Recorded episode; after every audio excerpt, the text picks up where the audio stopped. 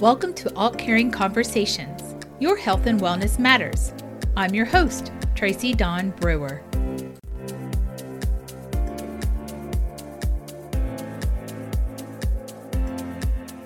In today's episode, I am so happy to bring Dr. Shilad to you today. Dr. Shilad is an amazing provider with Aultman, and she has a wonderful way of making you feel comfortable while she offers a wealth of information about breast cancer. I learned so much, and I've been getting mammograms for years. I hope you learned something new to help you care for your health in better ways as well. Listen in. Welcome to a new episode of AultCaring Conversations. I'm so honored to be with Dr. Shilad today, a breast surgical oncologist with Aultman Hospital. Thank you, Dr. Shilad, for taking a moment out of your busy day to be with us. Oh, thank you so much for having us here. Well, I would love for you to share a little bit about your journey with Aultman and why you're so passionate about educating our community about breast cancer.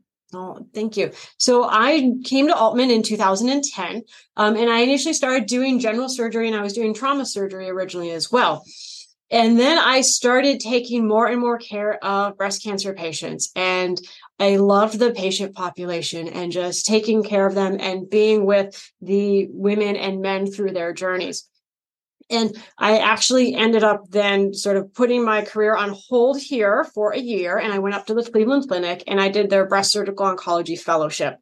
Um, and so I did that after several years in practice. And then I came back to Aultman with sort of all those new tricks and secrets and techniques that I learned in fellowship and was then able to offer those to the women of the community, which was nice. So some of the procedures that I learned up there I can then now offer here. So that way in Canton, we can offer most of what they're offering at any major academic center, which is great to have the ability to be able to do that.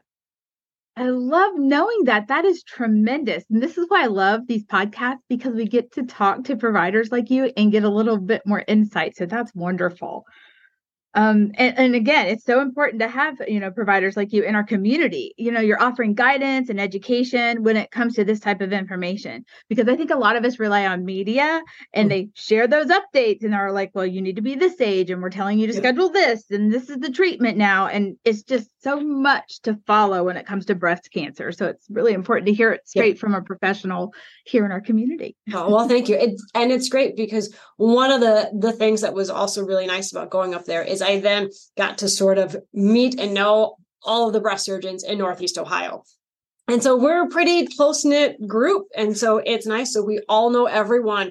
And so whenever there is someone who's go, needs to go up there or wants to go up there, I mean, mm-hmm. so now these other surgeons, like they're now my friends, they're my colleagues. I pick them up and go, Hey, I have someone who needs to go up there for whatever reason.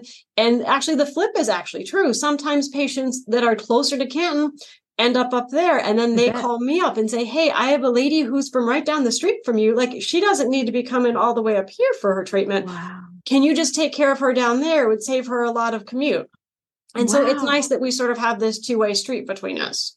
That is. I love knowing that. Oh my gosh. That's great. So you when we were preparing for this podcast you offered two main pieces of advice. Get your mammogram and tell your provider if you notice any breast changes so I'd love for you to explain a little bit more and expand on those for us. What are like the basic requirements and what types of changes should we be looking for to share with our provider? So, as far as get your mammograms, I tell women when you get to the age of 40, get one mammogram every year. And I say, I guess, at least one mammogram because sometimes something shows up and we need to see you another time, six months later, but always mammogram once a year.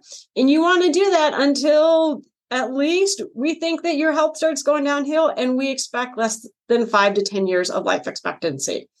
And so once you're you're older, it's not a magical number. It's not 70, 75. It's whenever your health gets to that point where we don't think you're going to be around in 10 years is when we say, hey, you know, maybe let's cut back on the mammograms. One of my favorite stories about that was I saw a lady who was 92 for her screening mammogram. And I was like, really? She's not like, why are we doing a screening mammogram?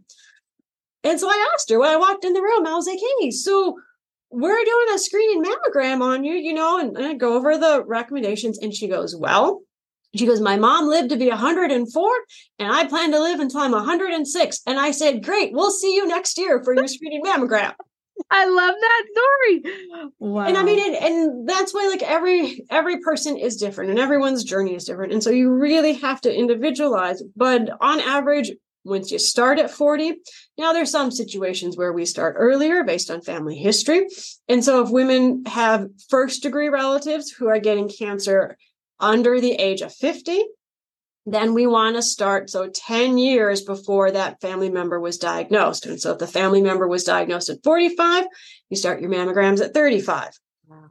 Um, and then there's other high risk things that we can do for, for women who have that strong family history. But otherwise, it's mammogram once a year. And what's great is most of the mammogram centers in Canton nowadays have 3D mammograms. And mm. so the old fashioned mammogram was just two views, one from the top and one from the side. And now it takes lots of little pictures. And so it's almost like a little mini CAT scan of the breast. And so they get lots of pictures and it's great, especially for women who have dense breasts, but it still gives lots of information for women who don't have dense breasts. And that's sort of been the, I don't want to say gold standard because it's not proven to be the gold standard yet, but it's getting there. And so most places around here will automatically do that 3D mammogram, which gives our radiologist great information of what's going on in the breasts. Amazing. So when we're doing our self-care, are there certain things that you recommend we should look for to come to you our provider to let them know? So, whenever you feel a lump or a bump or anything that's changed or different, sometimes it's just a skin change, you know, a, a red spot, you know, that the breast is swelling, it starts to feel thicker. If there's nipple discharge, so things that we we are we like to investigate a little bit further, or a discharge that's either bloody or a discharge that's watery, like dripping like a water faucet. So clear watery discharge we want to know about, buttery discharge we want to know about. There's any other kind of discharge we still want to know, and we'll investigate and make sure there's nothing else going on. But the two that are the most concerning usually are the bloody discharge and the clear watery discharge. Okay, so really no change is too small to tell your doctor. absolutely. And I always tell women like we'd much rather see someone for something that's not a problem than have someone at home having a problem and think that it's okay.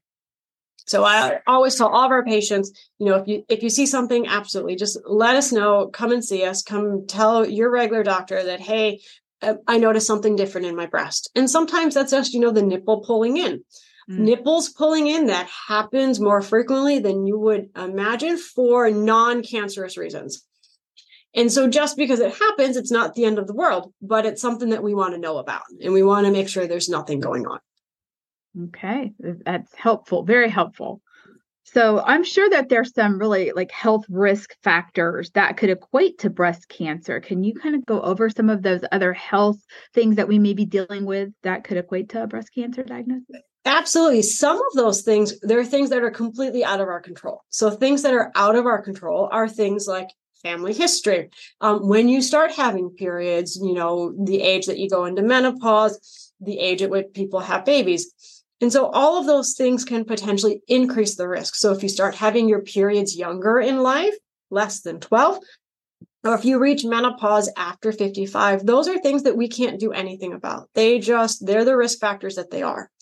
Um, and the same thing with having babies. And so we know that when women have babies younger in life, there's not as high of a risk of breast cancer than women who have babies older in life. But again, these are things that I mean, you don't want us to run out and say, "Oh, I need to have a baby to lower my risk of breast cancer." So that, right. that's not the answer. Um, but there are things that you can't change. Now, things that we can modify that do impact risk of breast cancer. Um, there are things that affect all parts of your life. It's things like exercise. So women who exercise and live a active lifestyle, they have a lower risk of breast cancer. Um, and the uh, one of the other things is eating good, healthy fruit and vegetables. I mean, so it's limiting red meats, eating less processed foods. And so it's just the good, healthy living lifestyle things that we should all be doing anyway, but that also impacts breast cancer risk. Um, okay. One of the things that people have or that women have the most control over, along with that, is actually weight. So we know that when weight is higher after menopause, that that actually increases the risk of developing breast cancer. And the reason being is that most breast cancers that we see and treat are fed by estrogens. So the most common source of estrogens are your ovaries, but after menopause, so that goes down. But the fat cells in the body still make estrogen. So everyone still has some estrogen being made. But unfortunately, the more fat cells that you have, the more estrogen that you have. And that's where weight comes into play is that so women who are overweight, they have more fat cells. And unfortunately, those fat cells are making more estrogens, which then increases the risk of developing breast cancer. Wow. I've never heard that correlation. I've never been told that. That's amazing. Yeah. wow. So I know you just shared about some things we can do to reduce our risks, yes. you know, taking care of our weight, eating healthier, getting our screenings. Are there mm. anything else that we can do to reduce any risks that um, um, are important to mention? I'm trying to think. So staying active, um, yep. eating good healthy food, um, I mean, those are some of the biggest modifiable things that we can do. And knowing your family history. I mean, that sounds very important because a lot of people don't talk about what grandma, mother, Absolutely. have gone through. So really having that conversation and finding out seems pretty vital. It does. And the women who who we then find who have these family histories, we have a great program at the hospital for women who are higher risk and to help find women who are sort of higher risk. And so one of our nurse practitioners, she does a fantastic job sort of going over family history, talking about all those risk factors that we just mentioned, and she puts it all into a risk calculator. And what she does is she helps calculate women's lifetime risk of developing breast cancer.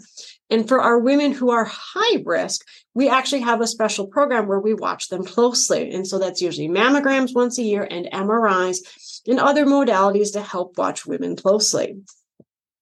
That's fascinating. And I know that it's also important to find out the men in your life, grandfathers, fathers, if they've dealt with any cancers, because that could be an indicator as well. Absolutely. And along with the the men in the family, the other thing that I feel like a lot of people don't quite realize is that breast cancer and a family history of breast cancer doesn't only come from the mother's side. So it can also mm. come from the father's side. So if your father is one of you know four children and all of his siblings were female and they all had breast cancer and his mom had breast cancer and his grandma had breast cancer that is still really important information to have because there could be a gene or something that's working not quite right that mm-hmm. was passed down to the father that could get passed down to the children it's it's not dependent on gender it's a yeah. 50-50 risk with those genes and that risk is not associated with gender so some mm-hmm. people will say oh like that was on the father's side we don't need to worry about it and unfortunately that's just not true it's it comes from both sides today's episode is brought to you by Aultman breast surgery visit our show notes for a link to learn more. Yeah, that's pretty important. I'm glad we're talking about men. Um, I honestly had a good friend who he had died with breast cancer. Oh. And so now knowing that we can bring this up and talk mm. about it, especially, you know, this is going to be October and Breast Cancer Awareness Month, I think we really need to include men in this conversation. So, what's the process for a man to look for something with cancer, uh, breast cancer? And what's that look like for them when they come to the uh, breast care center? So for men, it's usually the same thing. So if they notice a change, if it's a mass, any difference, you know, bleeding, anything at all, tell their physician or their provider and come to um, get an order for a mammogram, sometimes an ultrasound as well, and then to come to the breast center and get mammograms. Men get gynecomastia, which is some fullness behind the breast or some fullness of the breast, which is a non cancerous thing. And so the mammogram really helps tell the difference between what's a mass, something like that could be a cancer, or what is normal, dense breast tissue that men can also get, that gynecomastia. And so mammograms are great for telling the difference between the two.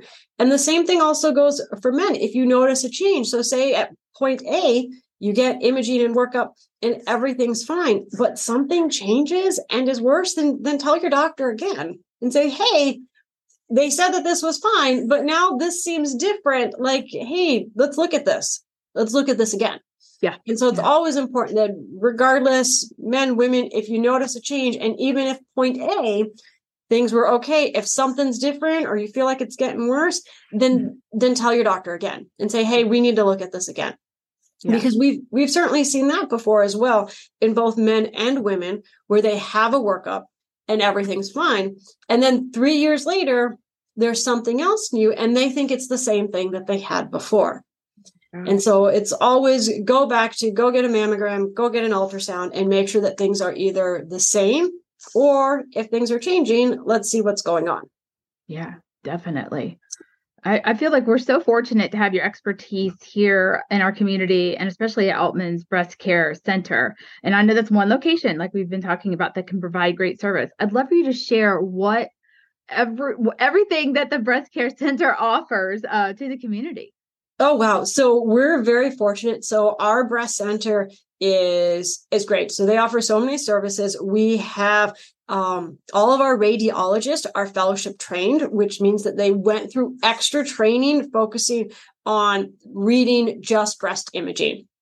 And so that's fantastic. And so the people who are looking at your mammograms and your ultrasounds and our breast MRIs, they're all people who have gone through extra training focusing on breast. And so they do mammograms, so which are the regular, just sort of once a year screening. They do diagnostic mammograms if something shows up, trying to get more information.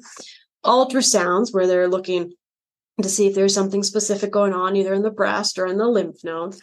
And then they also do MRIs and MRI guided biopsies. Now, right now, those are in the basement of the hospital down the radiology department. But it's when we do MRI guided biopsies, our radiologists are going down there and then those images are read by our specific radiologist here in the breast center. All right. That makes that that makes that process a little bit more clear. So I appreciate yes. you clarifying that. So if someone wants to, they can't just like walk into the Aultman Breast Care Center. What's the process for someone to become a patient there? Um, so there's actually so there's two two separate areas. So there's the Aultman Breast Center, which is an imaging center, and then there's my practice, which is Aultman Breast Surgery. And so for Aultman breast surgery, which is my practice, so either you can call and make your own referral, or your physician or provider can refer you to my practice.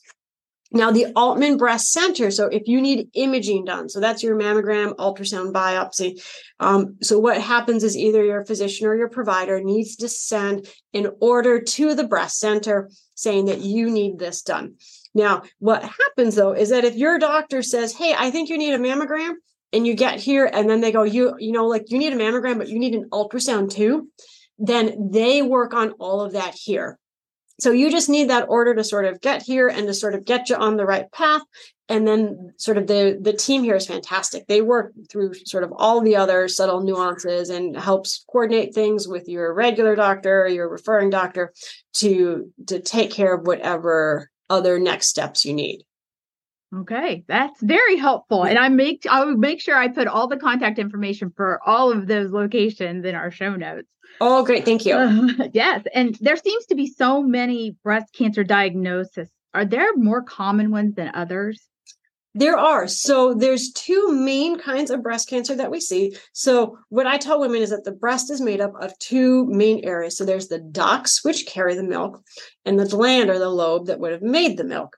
And most cancers come from the duct. It's the most common location for the breast cancers. And then other cancers can come from the lobes, and that would be like a lobular cancer.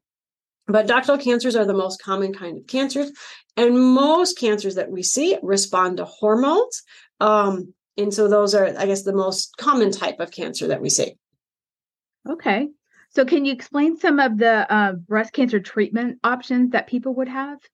Absolutely. So there's different ways that we treat women with breast cancer. And so I like to think of it as two ways. So there's how we treat the breast itself. Now, when it comes to treating the breast and the skin over the breast, so that's surgery or it's radiation, and frequently both, but sometimes just surgery. Sometimes you don't need radiation, but that's what we call local therapies. And so surgery and radiation treat the breast. And then we have the way that we treat the whole body. Now, treating the whole body is also very important in treating breast cancer. And that's things like anti hormone medications or chemotherapy falls under that as well. And so those are the two big ways that we treat breast cancer. There's local treatment, which is of the breast itself, and then there's the systemic treatment, the treatment of the whole body, which is usually medications, chemotherapy, things like that. Okay. Well, I know that's very high level, and I know yeah. you would get much more specific yes. when you would have someone and talking about all of their options. But absolutely. The, yeah. the two big surgical options that most women talk about are so there's lumpectomies, which is where we remove part of the breast. And frequently, women, not always, but frequently, women who need a lumpectomy, they need a mastectomy, or sorry, they need radiation as well. Now, there's different ways that we can do lumpectomy. So one is if I just remove that area, then what I do is I then move that breast tissue around and I sew it back up so that way women don't have a big divot or anything like that. And that was actually one of those really cool things that I learned in fellowship was I spent a lot of time with their plastic surgeons learning how to move around that breast tissue so that way the goal was that the breast would look good when we were done. And I remember one of my mentors always used to say, she goes, she said, you know, she goes, anyone can take out a breast cancer. She goes, but it takes skill and training to make the breast look good when you're done. And that's sort of where the shift in the paradigm in breast cancer treatment has gone is we, yeah, we want to take care of the cancer, but we also want to make sure that 10, 15, 20 years down the road, that when women look at their breast, because we expect women on the whole to live a really long time after their breast cancer diagnosis, so when they're, you know, getting out of the shower and they're naked and they look down, they see their breast, they go, it's not something that they cringe about, that they can sort of look at their breast and just move on. Yeah. Yeah. So we do just the lumpectomies. Sometimes we do lumpectomies with our plastic surgeons and we do a reduction at the same time. So this is for women who are bigger breasted, you know, a D cup or larger. And sometimes we can even do it as sort of like a lift where I remove the cancer part and then right then the plastic surgeon comes in and does a reduction in our lift this is really great for women who have really big breasts that have, you know, they've had a lifetime of their shoulders hurting, their neck hurting, you know, their bra straps digging into their shoulders, and sort of like I call it the yeasties down below, where it's sort of like the the skin can get sort of red and irritated. And so a lot of times if we work with a plastic surgeon, these ladies can get a reduction all at the same time. And it it's tremendously helpful. Oh my, I can imagine. Yes. Yeah. And so a lot of women like that, I, I sort of jokingly tell them that's the only silver lining I can give you in all of this is I can I can get you that reduction that you always wanted, and we can take care of it all at the same time. Um, as far as mastectomies go, so historically, when women had mastectomies, they used to be very disfiguring um, because they would take the muscles and all the lymph nodes. And now we've sort of gotten to the point where we can preserve in some women as much of the skin as possible. So we can do what we call nipple sparing mastectomies, where we keep the entirety of the skin envelope. So that way women can still have a breast that looks much more like a natural breast. And now sometimes we're not able to do that, but we do always sort of try to sort of give that aesthetic look so that way things are as as natural appearing as possible. Mm-hmm. And so we can do those nipple sparing mastectomies. Sometimes when we can't preserve nipples, um, we can still work with a plastic surgeon and rebuild that breast shape and mount. So that way the breast does look have and the body has a much more natural shape. You know, some women don't want that and they go, Hey, you know, I don't want to deal with reconstruction or any of that. Just make me as flat as you can make me. Um, and we can certainly sometimes we do that just with myself. Sometimes we do that with our plastic surgeon of just giving women as smooth and as flat of a contour as we can. Okay. So there's lots of options in the land of surgery. And so when we meet with our patients, we go over all of these options and we sort of look at their their body shape and type and all their sort of other health factors and sort of try to come up with a decision together of what's really going to be the best thing for you. Mm-hmm. Well, this has been wonderful because there were so many just misconceptions that I had and just just assuming things went one way and you had this one option. So, uh, thank you so much for taking a moment out of your day to talk to us and you know letting our audience get to know you better and so personally.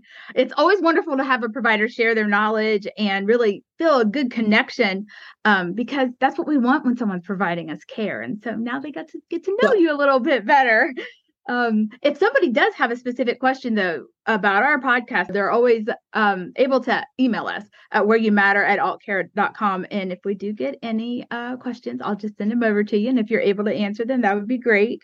But thank thank you so much, Dr. Shilad, for taking a moment today to be with us. Awesome. Thanks so much. I'm really happy I was able to come today. I appreciate it. have a great day. Thank you. You too.